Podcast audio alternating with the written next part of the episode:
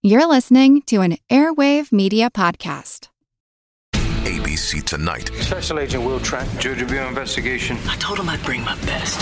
Will sees things that no one else does. Based on the New York Times best-selling series. But why Will Trent? He's good police, and he's objectively hot. See crime. Put out an Amber Alert. There's a kidnapping. Through his eyes. He read that crime scene like it was a book. Ramon Rodriguez is... I'm a pretty observant guy. Will Trent. Series premiere tonight, 9 Central on ABC and stream on Hulu.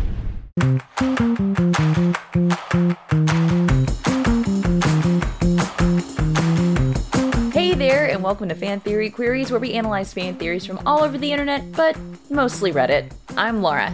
I'm Michael. And I'm Spencer. And I'm Blythe. What? What's going on here? Who? Where did you come from? Blythe.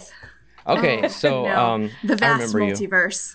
You. Yes. Ah. This is for everyone. This is Blythe Sewell, the cooler, more sophisticated Sewell sibling, brother to Mike, or sister to Michael, co-host of the Fan Theory Queries podcast. We're glad to have you as a guest theorizer. Oh, thank some you. Of us glad are glad to be here. He just put up with it. Yes, Blythe will be joining us. She has chosen her own theory for us, a fascinating one, and I'm excited to get to talk about it, and excited to have you join our discussions. Are you, Laura? Are you happy that she's with us? I'm so excited because she shares a lot of interests with me that you two might not. At least not to the level that we have. So this is going to be good. I guess we'll find yes. out. Yeah. Well, with that out of the way, let's get started. I'll get things kicked off with this theory from Toy Story 3 from user London Garbage Man. And the theory is Sid became a garbage man to save toys. In Toy Story 1, Sid is confronted with horrifying revelation that his toys are alive. 15 years later, in Toy Story 3, we see that Sid has become the local garbage man. Now, being a garbage man has one of the biggest perks that you may not have realized. We find things. Lots of things. So in this guy's post, he shows lots of pictures because he's a garbage man. And so he says, I even found a 42-gallon trash bag full of Legos. Some trash-picked Nerf collection. I don't have a picture of the Matchbox cards I've found because there's just too many. And don't even get me started on the Barbies. Now, let's imagine you're a guy who just learned that inanimate objects are alive. What job would you get? Sid isn't messed up and working a crappy job. He's trying to save them. He's trying to save the toys. He picked the one kind of job where you can rescue those things. And Sid is uniquely equipped to fix those toys that he finds that are broken. He's pretty creative. So, that's the theory. Sid, having a traumatic experience, vows, like Batman and other heroes, to, instead of doing evil, save these toys and give them a second lease on life after being found in the trash can or dumpsters. Very true. Let's start with Laura. What do you think of this theory? You're the one that found it. So it excites me, this theory, just the think of this man has been working as a garbage man, driving around, and then related himself with that character and started thinking about it and equating. I love that he found an example in his own life to formulate this theory with. That's so awesome. Mm-hmm. I love that. Yeah. Mm-hmm. What I like is, he uses all of his real life experiences and just pieces it all together. And one of the things I read through some of the comments is trying to redeem this idea that the job of garbage man is not just for losers or people who, aren't worth anything, that it's actually a pretty cool job and you can get paid a lot. And, a lot of people choose to do the job because they like it. It's cool, not just because they can't amount to anything else. And so, twisting that into this theory, I think, is really neat. But as far as the validity of it, Blythe, what are you thinking?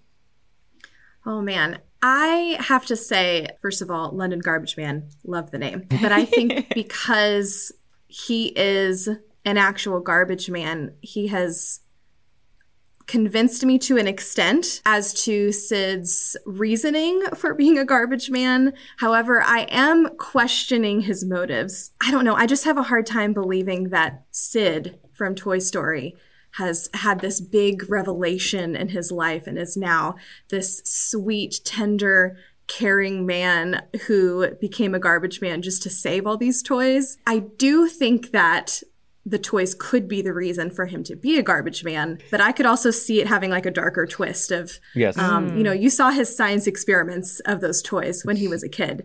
So this experience of seeing them come alive could have had kind of the opposite effect on him, I think, where he's now seeking his revenge and, you know, grabbing all these toys and doing even more experiments with them now that he knows that they come alive. Mm-hmm. If you think of like, you know, if we found that out in real life, or any phenomenon you find out in real life, all these scientists or government agencies are going to experiment and study these specimens. I think that he may be doing the same thing. So I don't know. So he has me convinced as to part of it, but his motives, I'm not quite sure. I'm with you. That was one of my big questions when I read it was, okay, I could see him doing this. He's trying to save them. He's trying to save the toys or whatever. But like, then what? You know, if he saves these toys from going into an incinerator or whatever, and he just make a big pile of them, what happens next? Does he give them away? That's kind of something left to, you know, left out of this theory of what he does with these things. And that's part of making a fan theory is filling all the gaps, not just leaving it to us to fill in more gaps. Right, Michael? Yeah. Yeah, I'm all for like a good redemption story for villains and stories, but I don't know. We all know that Sid actually grew up to be part of a fake family with Jason Bateman and Jennifer Aniston and go on this road trip where they smuggle drugs. So I didn't. That's the story that he's got. That's the truth. That's in my mind. That's the truth. So while this is a good theory, like, but no, wait a minute. Let's back up here. What is this thing you're speaking of? Laura Blythe, do you know what I'm talking about? Is it Jason? I thought it was Jason Sudeikis. Was it Jason Bateman? Is it Jason Sudeikis? It's one of the Jasons. What's the name of the movie? I don't remember. One of the Jasons. We're the Millers. I can't remember the name. Yes. So Spencer, there's a movie called We're the Millers, and either Jason Sudeikis or Jason Bateman, whichever one it is, has to basically smuggle drugs, essentially. And he has to create a fake family, and so he gets Jennifer Aniston, this actor Sudeikis, who looks exactly like Sudeikis. I've seen it once, and it was years ago. But yeah, this actor looks exactly like what Sid would look like if he grew up and got rid of his braces. And so, to me, I'm just convinced that anything that this guy plays is grown-up Sid. He's going to be playing Adam Warlock. I saw that. I saw that guy. Talk about a redemption story. I think if he maybe dyed his hair black with a buzz cut and like a little black tint, maybe he could look like Sid, but... In We're the Millers, his hair looks a little bit more like Sid's. It's not completely buzzed, if I remember correctly, but it's darker than it is. I think he actually dyed it blonder for this role of Adam Warlock. Gotcha. That's funny. I think he was also the cousin on Narnia, Voyage of the Dawn Treader, I'm pretty sure, when he was younger. Possibly. I could be wrong. You know, it's funny. Anyway, that's my thing. Go ahead. I have to say, as Blythe was talking, and you talked about maybe his revelation of the toys are alive took a darker turn. I went towards the darker turn, but then my path branched off and went this way, as in he's now so terrified and traumatized by what happened. He's trying to make amends and make sure that he is never tortured or like traumatized by these toys again, as just like a here you're free, just don't bother me. And he's getting him out of the trash of just don't bother me, and yeah, here you go, you're fine now, you're not gonna get burned up. Like that's where I went when you were talking. Yeah, I like that. Well, I did find a couple comments beneath the post on Reddit, and the first one that I don't know why he didn't include this in the post itself, but it's from the OP, London Garbage Man. I had an aha moment when someone brought up Sid in an Ask Reddit thread concerning misunderstood antagonists. They said that Sid was being punished as a garbage man for torturing his toys as a kid.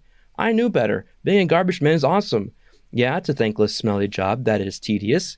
You just have to search for your own rewards. Mine is finding stuff for my kids. Plus, I can't help but feel nice giving stuff that someone threw away a second chance. The ending to Toy Story 3 was an especially hard punch in the feels. So maybe Sid has kids that he's collecting these toys for. I don't know. Who would marry that? And he had a sister, so maybe he's got nieces and nephews. Yeah, that's true. Another person, Nameless88, says, I really, really like this. You just took a throwaway, the puns, moment in the third movie and made it into something really kind of beautiful. So, yeah, just depends on how you want to look at it. There is cause for him to do this. We don't know, but it could be a beautiful thing or it could be more of a terrifying thing, depending on which way you want to go. Does anybody have anything to add to this? Any more points to discuss? I don't think so. Really. That was a pretty, short and sweet theory. Yeah. Mm-hmm. So, meaning that it's time for us to rate the theory. Michael, why don't you explain our rating scale really quick? Okay. So, the highest rating that we have is genius. This is reserved only for the best theories, which we believe are better than the actual canon that's presented. The next step down is plausible, where it's a good theory, but it's just believable. Next down is unlikely. This is not a terrible theory, but it's pretty unlikely, as the name says. And then last, we have preposterous, which these theories are just stupid, and we're all dumber for having listened to them. Yeah. All right, so we'll put you on the spot for being a guest. Blythe, what is your rating of this theory? Okay, I think I'm going to have to go with plausible, but on the verge of genius. I think this is a great theory. I love that we have explored a little more of the character of Sid because I always enjoyed that character. And I like that there could be some deeper things going on besides just, oh, he just happened to be a garbage man. Plus, Disney always has these secret things intertwined into all of their movies. I think it's totally possible. I think maybe if we had a little more evidence on if it was a darker turn or if he had this beautiful revelation where he's really trying to help these toys or even what Laura said, it could be genius. I think we're almost there, but I would say a strong plausible. Great. Good one. Good ranking and explanation of your ranking. Laura, your turn. I'm going to go squarely in the middle of plausible on this. And again, Blythe, you compliment me so well on the way we think here. You talked about exploring it more. There have been a ton of Toy Story shorts, and they are excellent at coming up with those. And this could definitely be a short story. And whether it's exploring more about Sid or the toys that he's rescued from the trash, that could be totally fun. Of whether it's toy rehab or letting them loose into the wild, and there's some kind of wild toy encampment somewhere out in the woods where all these go. That could be so much fun. I love this. So, yeah, I love this. Let's write it.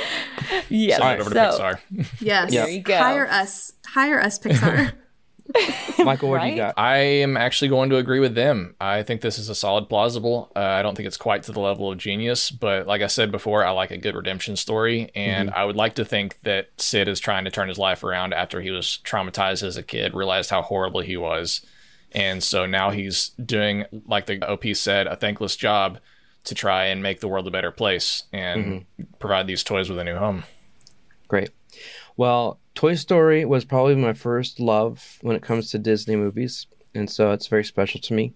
And so that might have an effect on my rating that this, I think, is a genius theory. Yes, we've pointed out that there are a few missing pieces. I think that the idea just that he came up with, filling in the gaps of what is Sid doing? Oh, haha, he's a garbage man. Wait a minute. No, he's actually doing something because of this experience that he's had. He's turned over. He's had a lot of time to think about what he's done in his previous life, the previous part of his life. He's reflecting, gosh, what a terrible person I am. How can I redeem myself? How can I balance the scales, so to speak? I know. I'm going to save these toys and get them to somebody that really needs them, really deserves them. And hey, he may even have his own room, his own collection of toys that he plays with, and he's like, hey toys, I know you're alive, so let's just cut this non-alive stuff out and we'll just have fun together. That's what I would do. True redemption. Yes. Yes. So Sid is living the dream with toys that are alive. Yep. Oh, this is beautiful. Great. Love it. All right. Well, before I hand it over to Michael for the next theory, I want to take a quick moment to address our dear listeners, whether you're listening on Apple Podcasts, Spotify, Stitcher, etc. Would you take a quick second and leave us a 5-star rating? Because we all know we've earned it. And hey, if you're feeling extra generous, how about writing a review made of positive words like amazing, best podcast ever, why isn't this show number 1 on the podcast charts? We'd really appreciate it. All right, Michael, over to you. All right. This theory is from Benji Wenji. In Harry Potter, every student could actually fit into 2 houses is the title of this theory. So the theory goes, every witch and wizard can't be placed in only one of 4 houses as there's too much variety in people. It's more likely that every student could fit into 2 houses. So the sorting hat helps figure out which one of these 2. For example, Harry could go into Gryffindor or Slytherin, but because he just met Malfoy and has been told that there's not a witch or wizard alive that has gone bad that wasn't in Slytherin. So he asks the sorting hat to not put him in Slytherin, even though he could be great in there. Like Harry tells his son later on, the sorting hat takes what you want into account. So as another example, Ron could go into Gryffindor or Hufflepuff, but because of the pressure of his family all having gone into Gryffindor and 3 of his brothers are at the Gryffindor table, so he asks for Gryffindor. Hermione could go into Gryffindor or Ravenclaw because she's brilliant, but the only people she's really met have been sorted into Gryffindor, and she asks for that because, as OP says, she's a lonely 11-year-old girl who likely has already read books about how her blood status will make her a pariah in some circles. Mm. I've always just loved that it wasn't so simple. Can't remember where I saw it before, but I've always loved it. So that's their theory. Before we start talking about it, I want to read this one highlighted comment, and then we'll kind of dive into this. AlleyKitty85 comments that she says, I like this theory, but one quick point on Hermione. She was sorted before Harry or Ron, so she wouldn't ask to be placed in Gryffindor because of them. It is possible that from reading Hogwarts: A History that she knew Gryffindor was preferable, though. So that's a good point. So I'll just kick it off since this was the theory that I chose. I really like this. I like the idea that there really isn't just one option for everybody and that there is a possibility you could go into 2 different places. Like, for example, for me, whenever I did the official test or Pottermore. Whatever to, mm-hmm. Yes, Pottermore, I couldn't think of the word. Whenever I did that, I was sorted into Ravenclaw, which is fitting for me. But honestly, I probably could have gone into Gryffindor as well. I have some Gryffindor tendencies, but it's just that Ravenclaw was more suited for me. So I like that. And Bly's laughing because she probably doesn't agree with me. Hufflepuff. No, I'm kidding. I'm a Hufflepuff too. No, so nerds. Of course. So anyway, I like that they accounted for the line where they talk about how the sorting hat takes into account what you want. That explains that line a little bit more, fleshes it out a little bit more, and makes it add a little more gravity to this theory. So yeah, I like this idea. I think it's fairly reasonable, you know? What do you guys think? My question would be, like, we'll just use Harry for example. Yeah. I can see why he could go into Slytherin and Gryffindor, but why couldn't he be Hufflepuff or Ravenclaw? Honestly, yeah, I mean, there are other fan theories out there about just Harry Potter's character in general, and I would hold up one of those as being why he couldn't be a Hufflepuff is because he's actually a big jerk. He's rude. He really is. He's mean, and he can be rude to people, and that doesn't fit you would in Hufflepuff. Too. If you had to sleep in a place under the stairs your whole life. Maybe. I can't really speak to that. Okay, so what about Ravenclaw? Why can't he be in Ravenclaw? He doesn't study hard enough. Okay, so this might be a case of me not knowing what makes you what, other than if you're mean, you're in Slytherin. In case it wasn't obvious already, Spencer is not a Harry Potter fan. At least not to our degree. I made him watch the movies. A while back. You didn't make me. I wanted to. I read through Goblet of Fire. I didn't read beyond that. Okay. Anybody else have anything to add? Blythe, what do you think? Comment? I know you have thoughts. I really do like this theory. I, I think that it's kind of like almost any personality test or Enneagram, if you will. Some people can fit into multiples of those. Mm-hmm. It really depends on the person. I think that, and also I think nature versus nurture comes into play with a lot of this too. Where did they live? How did they grow up? What people have they been around in their lives outside of just what is their personality? What are their motives? I think some characters could probably fit into more than just two. So I kind of agree with you to an extent, Spencer, not necessarily specifically Harry Potter fitting into Hufflepuff or Ravenclaw, but I think that there are characters that could fit more than just two. But I do like this. I as well took Pottermore, who hasn't taken that quiz. And I'm sad for you. I should have said something instead of raising my hand because this is an audio medium after all. There you go. I have tested into a couple different ones, but the one that I got most often and the one that after reading everything, watching all the movies, understanding the houses better, that fit me the best was Hufflepuff. But I feel like that's kind of the same as Harry asking the Sorting Hat to put him into Gryffindor. He may have fit in Slytherin, but he had some choice in the matter. So I like this theory. Right. I agree. I think if I remember correctly, when you we're about to get super nerdy. After it was announced that they were going to be making Fantastic Beasts and Where to Find Them, you were able to test for Ilvermorny Academy and be placed in a house there as well. And I think when you did that test, you were told your secondary house choice, if I remember correctly. Mm. Like, you were told that dual, like, you tested high in this one as well, but we're going to place you in this house. I feel like that's what it was. And so that's why I'm going to agree with this. Also, there are just so many things, at least on Pottermore, there were multiple personality tests for whatever, for your wand, for your Patronus, for your house. It could be a number of things. So yeah, there you fit in a bunch of different things. So I will agree. I think I did do the Patronus test. What were the options like? Do you remember what you got?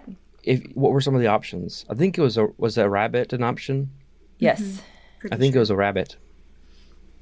Mm-hmm. Okay. Very cool. I think mine was like a ferret or something.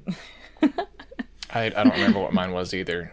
Okay. Well, but, yeah. I think that pretty much sums up our conversation. So why don't we get to rating this one? Spencer, what do you think? I'm going to say it's unlikely. I'm going to say that I think that there are reasons why everybody could be put into everyone, and it has to be narrowed down into one. So if it's not all four, then it's just one, not two or three, if that makes any sense at all. Yeah. But it's not preposterous because I don't feel dumber. I can see, like, you make the case for it, and clearly you people aren't dumb. The fact that that's the fact, I will say that it is unlikely. Very good. Cool. I guess I'll jump in. Or, yeah, Blythe, hit it. Oh, okay. I'm going to say plausible. I don't think it's genius level, but I do think that it's highly possible, depending on the person, that they could fit into two or more houses. Mm-hmm. That's it. Mm-hmm. I don't really have much else to say. Yeah. Laura. This is a pretty cut and dried theory. Like, there for a minute, I started thinking to myself about, like, the Sorting Hat is also kind of playing, like, some damage control of making sure that numbers are equal in the houses just to make sure there's enough room. And then I went, wait a second, they're in a magic castle. They don't need to worry too much about having enough beds for everybody. Mm-hmm. No. When you've got things like it's like a room that'll pop up with whatever you need in it whenever you need it. So, I mean, it's plausible. Yeah. And that's really all there is to say. Cool. Well, what about you, Michael? As a Ravenclaw, I'm going to have to rate this one as genius. And it's not just because I chose the theory. I really like this idea. I'm really behind this idea, and honestly, I would like to think that this is actually part of the canon in my own head. I just, because like you guys said, and when we were talking, like, nobody fits into just this little box. Like, there's a lot more to a person than just one set of attributes, and so it could go either way, depending on, like Blythe said, how you're raised, the environment that you're raised in, the people you're around, that you spend your time with. So, yeah, I'm going to go with genius on this one. I love it. Maybe you stepped in a puddle that day and we're having a bad day. Maybe. Yeah. Okay.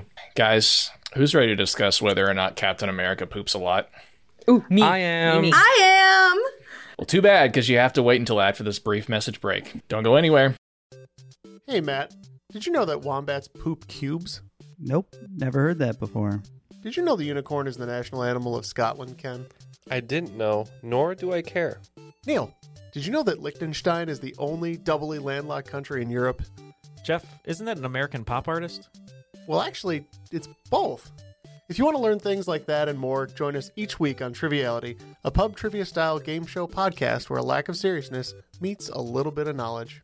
Listen in each week to answer general knowledge trivia alongside exciting guests from around the world. And we're here, too. Join us every Tuesday for new hour-long episodes of Triviality, plus tons of extra theme content on everything from The Office and Lord of the Rings to science and geography. And sometimes we even do sports. Find us on all your preferred podcast apps and take part in the fun of playing bar trivia without the need to wear pants. Real mature, Jeff. Forget it, Neil. It's Triviality. There is a corner of Los Angeles where dreams are brought to life. The stuff that dreams are made of. Where stars are born. Hated by! Top of the world! Where legends are made. Oh, it's alive! It's alive! It's alive! For over 100 years, the world has been captivated by Hollywood. But just beneath the stardust lie a million more fascinating stories. Tales of heroism, villainy, betrayal, passion, tragedy, and triumph. That when sewn together, form an incredible history. The Secret History of Hollywood. Available now wherever you get podcasts. So we're back, and let's go over to the poop expert to discuss this theory. Tell us about your theory, or the theory that you want to discuss. I should have had my poop emoji pillow with me to put it on. This theory is Captain America, MCU. Captain America poops a lot. This is from Mr. T squared 88. So Mr. T times Mr. T 88. I like That's it. Amazing. It says, in Captain America, the first Avenger, after Bucky falls off the train, Steve tells Peggy that he can't get drunk because of the super soldier serum. She tells him that his metabolism is 4 times the amount of an average human. That means he eats 4 times as much food, which makes sense. Similar to how Olympic athletes need to have insane diets. Cap probably does as well. But this also means he takes either, 1, incredibly massive poops that are 4 times the size of normal poops, or 2, he poops 4 times as often as a normal person. Meaning that during the entire Battle of New York in the Avengers, Steve probably was clenching his beehole because he would have had to go really bad and wouldn't have gotten a chance to. Okay. So there are some comments that I want to talk about that were on this post. And of course, I have just a tidbit of science to talk about. But I kind of want to hear what you guys have to say first. Michael, what are your thoughts on this? I think it's a pretty crappy theory. Oh, you went there. I had to. No, I mean, I like it. I think it's funny. Anytime you have any sort of theory about poop, I think it's funny just because I'm a child. But yes, so I think it's... I think it's a decent one. I think this is just kind of taking a narrative element a little too far. This is one of those instances where people are like, really, like it's like, and I'm going to get a lot of hate for this, but it's like a lot of Star Trek fans. They know like the exact dimensions of every ship and every little inner workings of all the ships and everything, and the reasoning behind all the choices that are made in those shows.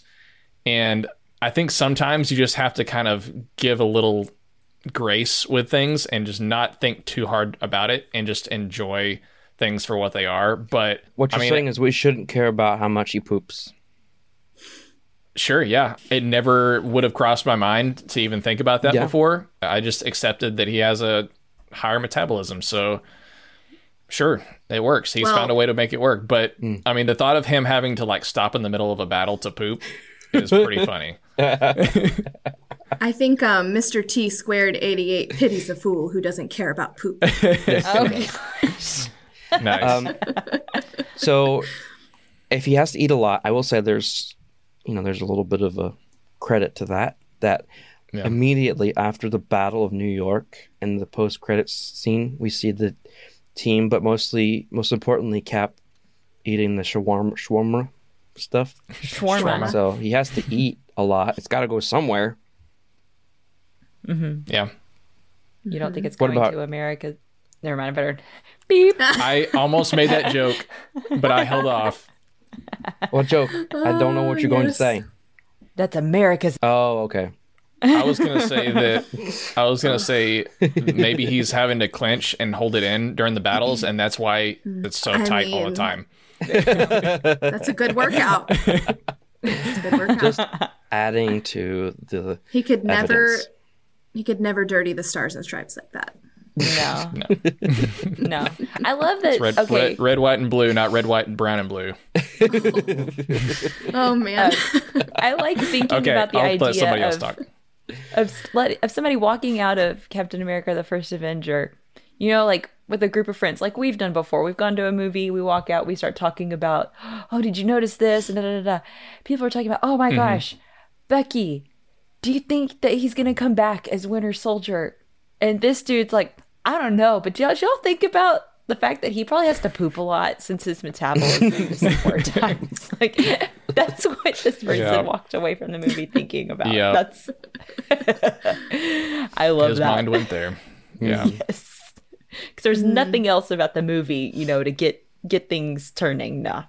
Stuck on that detail, which is in still in the first act, wouldn't you say? Like.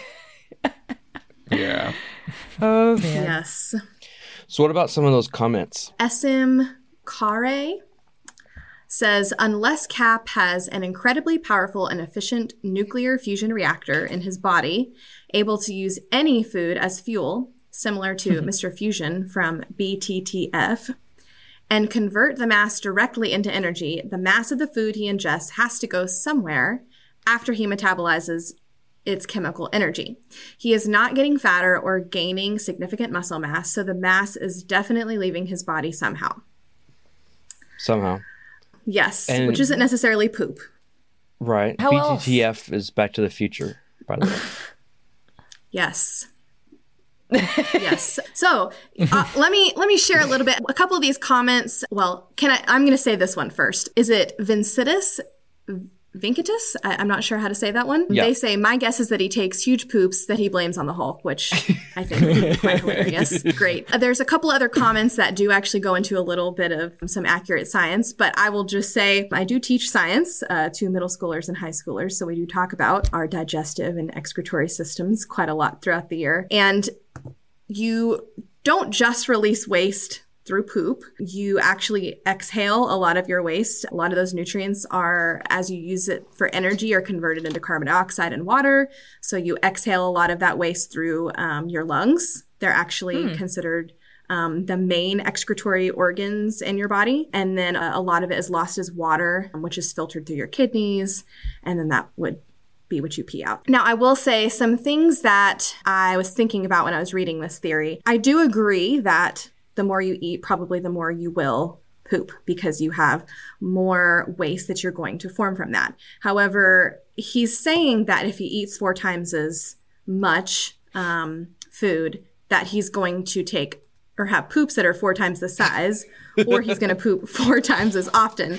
It's not exactly like a 1-to-1 ratio of that. Like if you eat twice as much food, you're going to poop twice as often or twice as large stool sizes, I should say. A lot of that is really dependent on the types of foods you're eating. So like if Cap is eating foods that are not nutritious at all, then he's probably going to have more waste than if he was eating foods that had a lot of nutrients in them, a lot of those sugars that he uses for energy. Also, if he's eating things that are high in fiber, he probably is going to poop more often. So the types of foods he's eating is probably almost more important than the amount of food he's eating as to how much he poops out.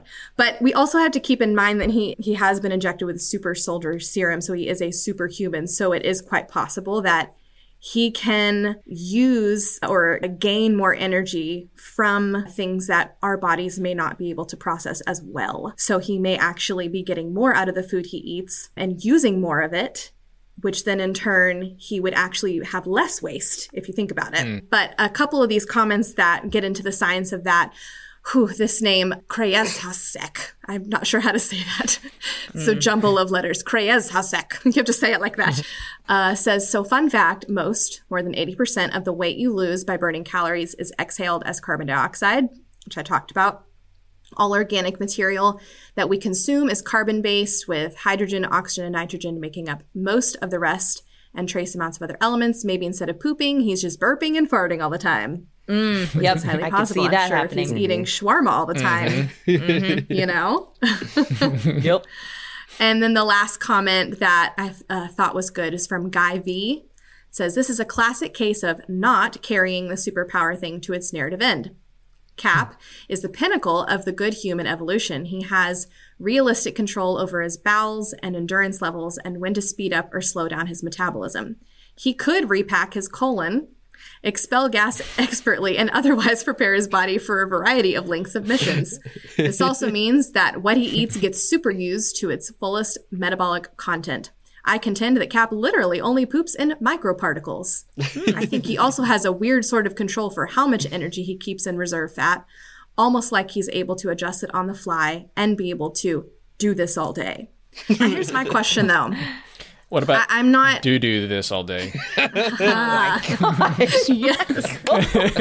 So good. So good. Apparently you can do this all day as well with the poop pun. Yes. Okay, so for those of you that know Cap's powers a little bit better than I do you really think he could control his bowel movements and control the level of his metabolism on his own? Hey, I just think Dwight Schrute claims to be able to control his blood pressure. I mean, just something and he's a mere mortal, just a German man. I was going to say, he's clearly superhuman. Very true. It's something that's not explored by most superhuman beings. It's just a side of that we don't get, unfortunately. I would love to have a science, like a whole book on the science of superhero digestive systems, but we don't have that. Unfortunately, I just don't think there's any kind of reference point for this. Do you know of anything, Michael? Not off the top of my head. Yeah, the closest thing that I can think of comics actually going into a little bit of the science behind bodily functions and superheroes is not even related to the digestive system. It's more the metabolism side of things with Deadpool and Wolverine and like their metabolisms and healing factors and stuff, and with the Flash as well. He has a hyperactive metabolism from the Speed Force. Yeah, it doesn't really delve too deeply into digestive stuff from what I can remember. That's a good point. I remember in the first season of the Flash where he's eating a lot. Like they make a point of saying, I have to eat so much more because my metabolism is so much faster, but they never once mention Flash poop. I'm gonna so quickly. He's running all the time. He's got the run. It just. Oh. I like to think that he just goes as he's running, and he's running so quickly that it just vaporizes as it comes out. No. I'm just going to say it biodegrades as fast as he runs. Yeah. Yes. Yeah. I don't know. I think I've arrived at my opinion on this one. Go for it. I'm ready to rate. Oh, okay. Well, no, I don't want to go first. Who? Michael, have you gone first before? I have. Laura hasn't gone first. Have you gone? I don't know. Okay, I'll do it anyway. You can go first. I'll say it's plausible. I could totally see if any of the Avengers, Cap being the one that, you know, when you like travel somewhere with like a mom and she's always like, but where's the nearest bathroom? That it would be Cap that would be asking that question. We're going to go like the airport in Civil War. When they show up at the airport, like, but where's the nearest bathroom? Before we start, everybody, hold on. Before we start, and you could totally check that. It. Yep. So I guess I'll go with plausible. Just when you go on, you can't go too far into the scientific stuff with this though, because then if you're going to go into that about like the mass intake has to go into, it's got to be displaced and put out somewhere. Well, then when he got injected with the super soldier serum, where did all the mass that be that formed his muscles come from. Mm-hmm. If it came from the serum, then what was, I don't know. So you have to have some kind of little bit of just suspension of disbelief there. So yes. I'll go with plausible. Okay. I'll go with unlikely. As funny as it is, and I love the idea of imagining, like, I'm not imagining him pooping, but just the situations that would arise from something like this. I just think that with all of the activities that he does, you know, he's breathing a lot when he's running around. I mean, maybe during, you know, lulls in action, maybe when he doesn't have the opportunity to burn off all of that. Runs down an alley and takes a poop. I'm going to say that he probably, most likely, poops like the rest of us. But yeah, that's where I'm landing. Yeah, I'm going to agree with Spencer on this. Well, I think this is a great theory, and I love talking about it. I could talk about poop for days, but I don't think that it's very, very likely that it's actual truth. Yeah, I just don't see this being an issue, really.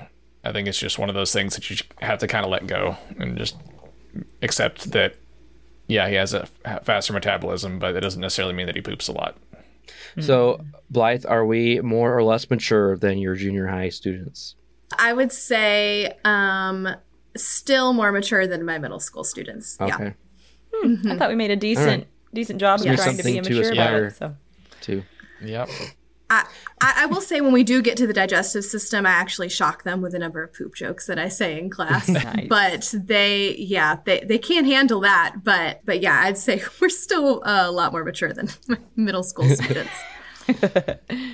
As far as my rating, I'm going to have to give this an unlikely, mainly because of the trying to quantify the amount of poop and how often that they used in the theory. I love this theory. I love thinking about it, talking about it. I love getting into the science of it. I do think it gets really complicated because we don't have enough details. But I would argue that Cat probably has healthier poops than any of us. Yeah. That's why I'm going to give this an unlikely. For me, that's not a very high bar. Let's swing away from the scientific and go in the completely opposite direction with this theory from the Super Carlin brothers, which I saw in a reel on Instagram. But apparently they made a video about it on YouTube back in 2017 and just like recycled it recently. But this is about Mother Gothel from Tangled is Meg from Hercules. That they are this one and the same person. All right, so Meg, of course, existed in ancient Greece and Mother Gothel over in Germany, centuries apart. But this really isn't a problem because there's a golden magical flower that maintains her youth. But where did this flower come from? That's where things get interesting. Eugene gives us a bit of an origin story. From this small drop of sun grew a magic golden flower. And this scene, this animation that we see where the magic golden sundrop falls to earth matches another scene from Disney perfectly. When Hercules is taken from Olympus down to earth, remember, like, Pain and Panic have stolen him out of the little crib and they're flying him down. Mm-hmm. They match very well with the clouds and everything. There's clouds first and then they dissipate a little and then you can see the ground. They both do it. It's really interesting to watch. Meaning it's not a sun drop, but a sun drop, S-O-N. Hades even calls Hercules the little sun spot. And not to mention, Hades is literally trying to drain Hercules of his immortality in this very scene. And that's exactly what the flower provides. Not to mention, we have a vague idea of how far away the flower is from the kingdom of Corona when Eugene is talking about it being a hop, skip, and a boat ride away. Personally, I'm not a big geography person, but Germany and Greece apparently are a lot closer together than you think. And the real question here, though, is how far do you think that the king would be willing to go to save his pregnant, dying wife, who is also the queen? He'd go the distance. Yeah, it's a good one. Okay. But the question is, how and why would Meg become so twisted and turn into Mother Gothel? And the answer isn't immortality, but rather mortality, because remember at the end of Hercules, he gives up his immortality, his place with the gods, to live a mortal life with Meg. And what happens if after giving up that immortality, Meg outlives Hercules? What lengths do you think she might go to try to fix the situation? Literal lengths, like trying to find the last remaining trace of where a god first touched Earth, or more specifically, where Hercules first touched Earth, which is, of course, where she would find the flower. Also consider the song she sings to the flower in order to get its powers to work. Make the clock reverse, bring back what once was mine. I always wondered, how does she know what to sing to the flower to get it to work? And then it occurred to me, what if it didn't start with her singing, but rather pleading with the flower? That is pleading to bring back her dead husband. And then the song continues, change the Fates design. That's a capital F, Fates, and as in the Fates from Greek mythology.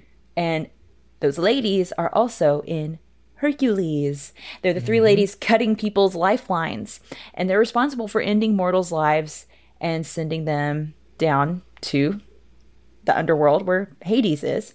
And at the end of Tangled, why does Mother Gothel agree to let Rapunzel save Eugene? She holds all the cards in this situation. Well, it's because Meg lives deep down inside of Mother Gothel and made the exact same deal once upon a time. Hades gives us that backstory when he says, you sold your soul to me to save your boyfriend's life. All right, so Super Carlin Brothers are telling us Meg is in there, and if that doesn't convince you, let me end with this. When Hercules is in Thebes, and he has lifted the boulder down in the quarry to save Pain and Panic, who are in disguise as trapped children, Meg is out of sight with Hades and says to herself, get out of there, you big lug, while you still can. And when Mother Gothel has been watching Rapunzel and Eugene through the window of the Snuggly Duckling, and the short thug, the one that dresses up like Cupid, stumbles out and hits on her, she says, oh, you big... Interesting. You know, it's funny. It's a very well thought out and written theory. It's well thought out. And then there's a website called Down the Theory Hole that took it a step further. So I did not share any of this with you because I didn't want you to have pre-knowledge of what I'm about to share with you. But in the actual Hercules myth, he had 4 wives, but 2 of them were goddesses. And it seems that the actual Hercules movie from Disney combined his 2 mortal wives together into Megara. And he... At this point, he's given up his immortality and is with her. And so unfortunate events happened that she's been kidnapped by somebody. And Hercules shoots this bad guy with a poison arrow. And before he gives Meg back to Hercules, he gives her what he says is a love potion. But it's actually the poison from the arrow that Hercules shot her with. And then Hercules' eye starts wandering. And so she gets that love potion out and gives it to Hercules and poisons him and kills him. Ooh. So that adds an extra layer to this of her guilt drives her to keep looking for that flower. I mean, I love that. So that's the theory that Megara became Mother Gothel. I like it. Yeah, me too. I will say that there are lots of words into this theory, and as far as the points go, I like all of them. Like the big thing that I would just, if I were to put something in there to say, no, this isn't real, is just the actual last bit of proof they provide is that they both say big lug. There are writers that might say the same words. Or it's, I mean, how many times have you called me big lug, Laura? I mean, it's just Zero. It's in everybody's vocabulary. But I mean, I think it's solid. I don't have really, if you want to really be specific and like poke holes in it that really you think about, I guess you probably could, but I don't want to. What else does everybody else think?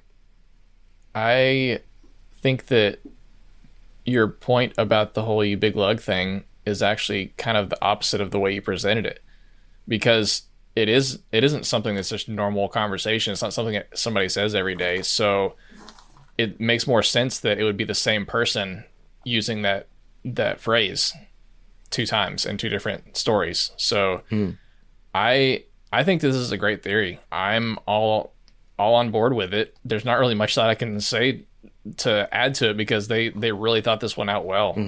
There's a lot of great evidence and great points and stuff. I'm cool with it. I'm gonna let you guys speak. I know you 2 are gonna have some great thoughts on it, so I'm just gonna give you guys more time. I love this theory. I will say as I was listening to it, I think there are a lot of good pieces of evidence here, but I agree with Michael. The thing that really sold it for me was your big lug, because it's not just in most people's everyday vernacular. And yes, some writers may want to use the same things, but I just feel like these two characters have very similar mannerisms. Outside of just saying that, I feel like they talk in a similar way. They carry themselves in a similar way with a similar attitude. Gesture. Yes, yes. And I know the animation is different, obviously.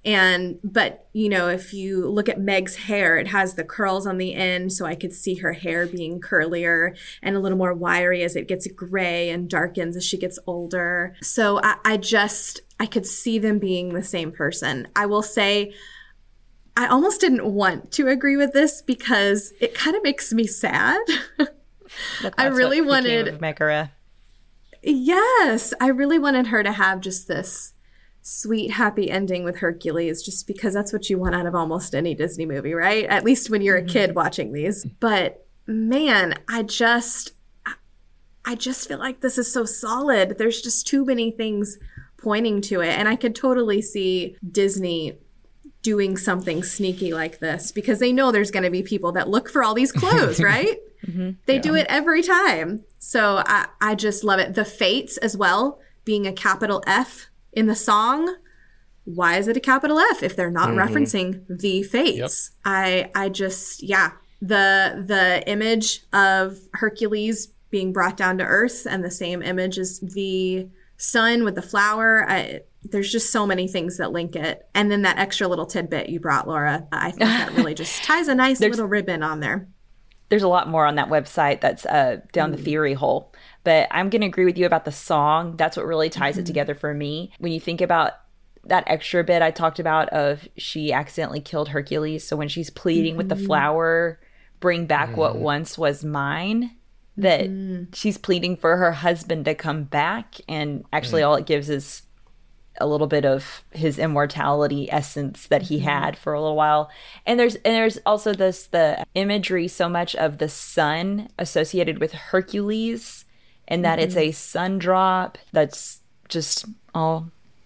I love this theory. And it's like the same color, the magic of the flower and Rapunzel's hair is like the same color as the god, as Hercules was, right?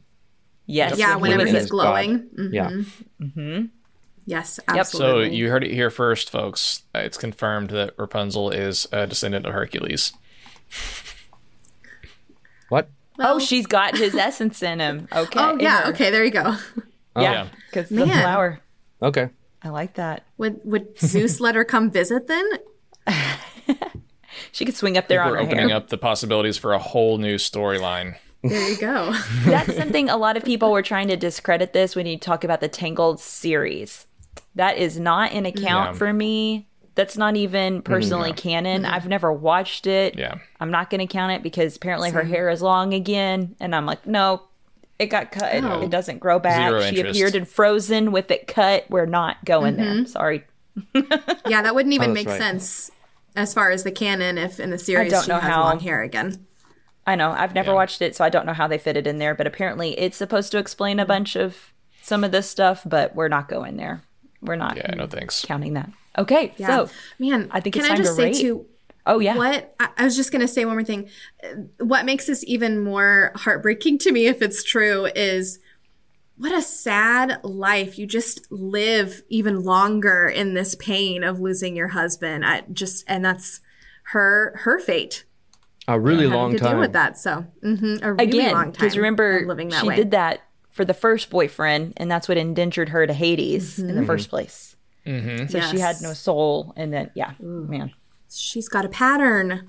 Rough. There you go. Yeah, she does have a pattern. She needs to recognize that. Mm-hmm. She needs therapy. So are we ready to rate this? Let's do it. Awesome. Spencer, you want to kick us off? I'm just going to guess that we're going to be a unanimous genius on this one. Am I right? Give him some suspense. Okay, I'm going to say genius. Okay, I'm going plausible on it. Oh, what? Really? Yeah. After y'all give your ratings, I'll tell you why. Okay. I have to go with genius level, personally. Yep. I love this. I think it is so well thought out. I think there is so much clear evidence backing up this theory. They did a great job lining it up. I think it's genius. And I always think it works if you're only talking about this Disney stuff. Like, you can't... I know that we brought in a little bit of the actual mythology, but I myself did some research looking into the actual mythology because I wanted to see if he actually, like, in the myth, whatever, that he gives up his mortality or whatever and something different happens, whatever, doesn't matter. But I agree that it's genius only if you're talking about, of course, the Disney movies. Mm-hmm. Yes, I concur. Genius for me all the way, as long as it's Disney. Yeah. Okay, so I'll tell you. I'm going. Tell us, Laura. I'm going with plausible on it because I've got another theory that I'm going to say for next time Blythe comes on. Actually, posing the theory that Megara is Yzma. What? From Emperor's New Groove. Interesting. So we'll explore Megara again. Yes, if I could age and become Eartha Kitt, heck yes, sign me up. Come on. Like, yeah, for real. Who wouldn't want that? Pull the lever. Wrong lever. I love it. Squeak. Oh, squeak. Man. Yes. Okay, well, Laura. Spencer. Blythe. Michael. Guys, it's almost time to bring this episode to a close, but before we do, I'd like to share a fascinating movie detail I discovered on Reddit, posted by user Pale Guy. In The Batman, the Batmobile jumps over cars because there was something in the way. Something in the way. Oh, no. Dang. Wow. Well done. You got me on that one. Got us all. Well, on that note, this has been Fan Theory Queries. I'm Laura. I'm Michael. And I'm Blythe. And I'm Spencer. Join us next time for another batch of genius, plausible, unlikely, and preposterous fan theories.